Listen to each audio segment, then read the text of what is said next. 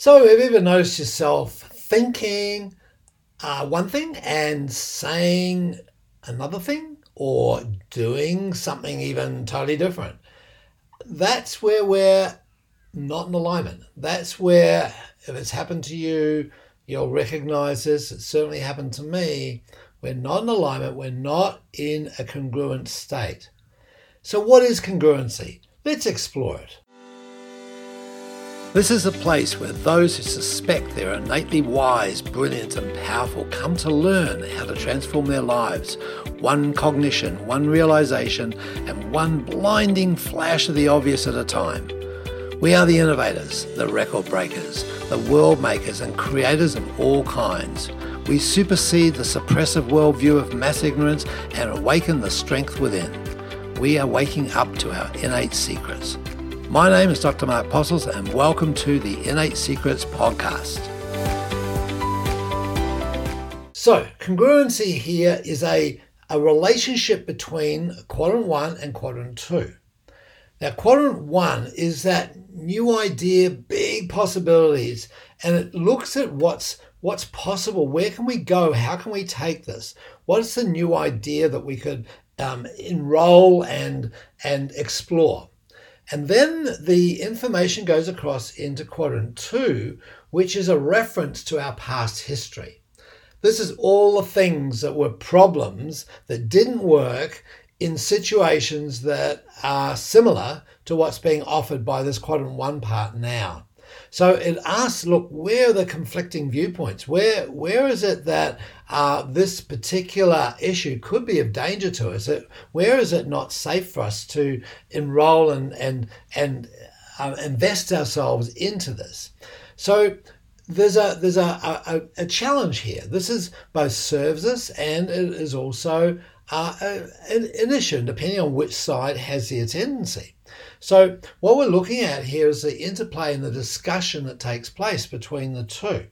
Now, the old stories from the quadrant two past part, which is uh, referencing the past, um, are things that are no longer useful, maybe, but they still drive us. Now, there can also be old stories where, you know, the stove is hot, so um, touch it at your peril because I got burnt there once before, um, there's that could possibly be useful because otherwise we'd have to go throughout our life learning the same thing over and over again because we didn't have any reference for it. So it's not to say that that the quadrant two part is negative or is not useful. It's simply uh, it has information that may have been relevant at a certain time and may not be relevant now. Even the distinction on the stove, the stove may be off. So so we'd be checking uh, various indicators to, to tell us whether we could put our hand on the hot plate.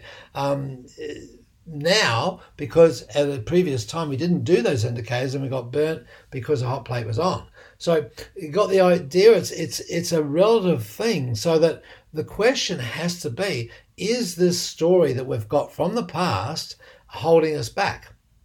So the you know, Henry Ford said the said the is, is well quoted in this particular um, statement. He said, "Well, you know, he can who thinks he can, and he can't who thinks he can't." Now, this, he said, is an inexorable, indisputable law. Well, yeah and no. You know what? What happens here, I, I believe, is that he can and does is congruent. But even he can't and he doesn't is congruent. So we're looking at, at congruence here. If he if he thinks he can and he doesn't do, then uh, that's an incongruency. Likewise, if he thinks he can't and he doesn't do, that's actually a congruent statement. So it's he who says he can or will, and he doesn't, is letting the side down.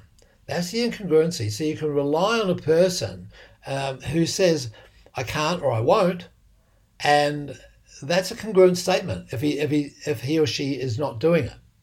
But it's a person who, who commits to doing something um, and then uh, verbally and then doesn't come through with the goods is practicing an incongruence. Now, I don't know whether you've noticed that you've ever done that in the past. Maybe it's just me.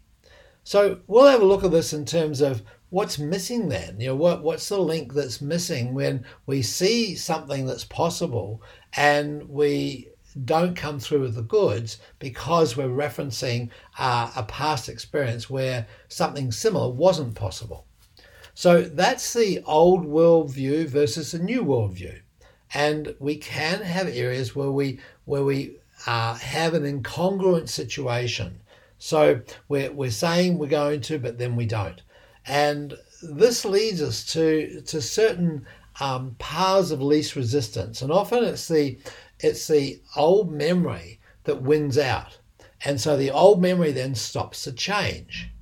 And the more that goes on, the longer it persists, the more a pattern develops, uh, the more it becomes a habit, the less chance we're going to have of change. Even though we may want change, we say, hey, this is really cool. I would really like to have this new way of being. And maybe it's, you know, with our weight or with our eating patterns or with our exercise regimes that, you know, it would be really great if I could um, go and shed X number of pounds or kilos and uh, have a, a, body that I can see is possible for me. But there's a pattern that, that's come from the past that we're still holding on to.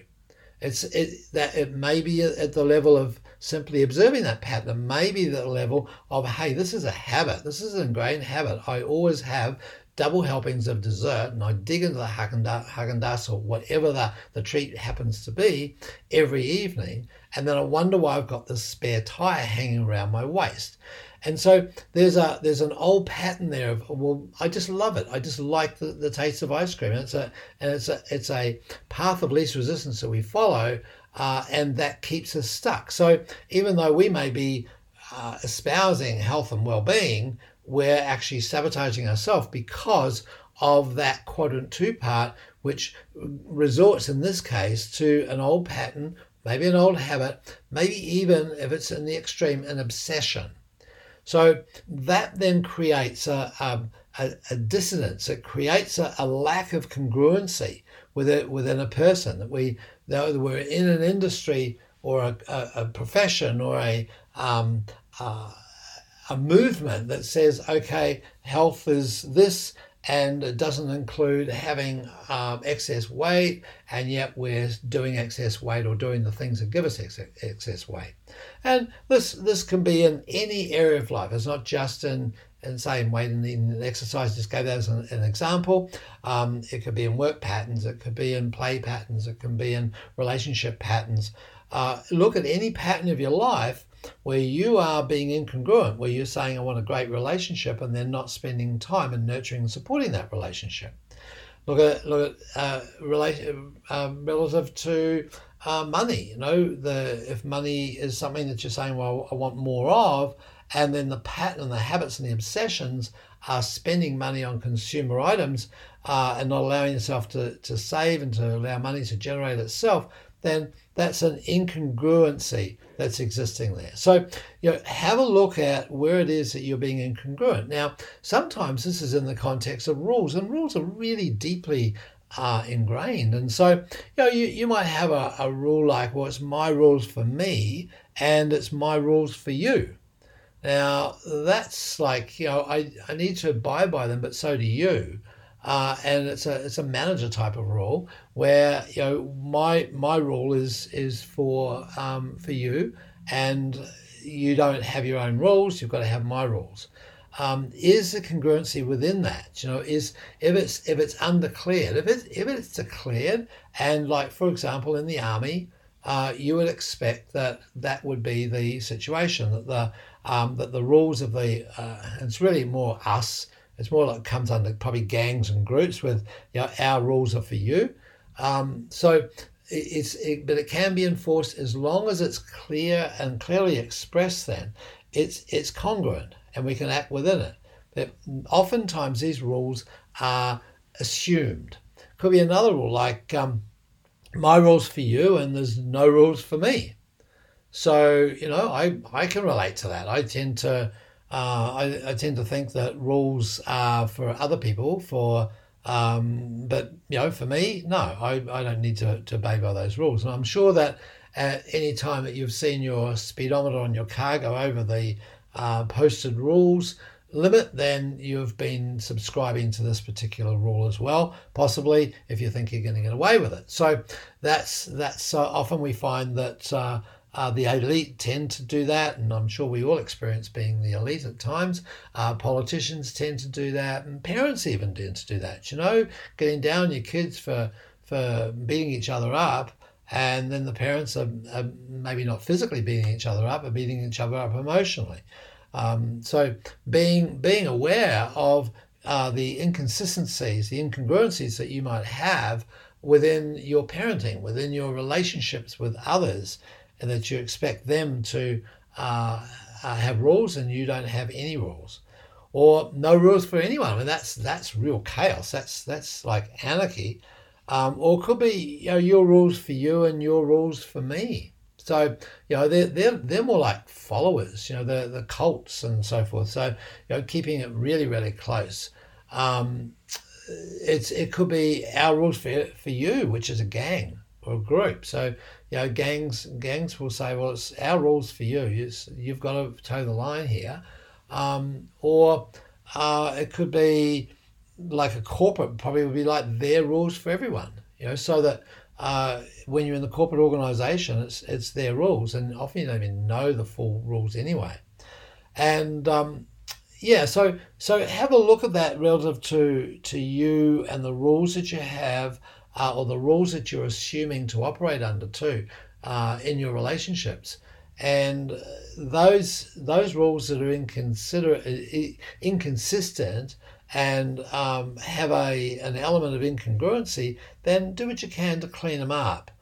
Uh, the relationships that are that really work in my observation are my rules for me and your rules for you.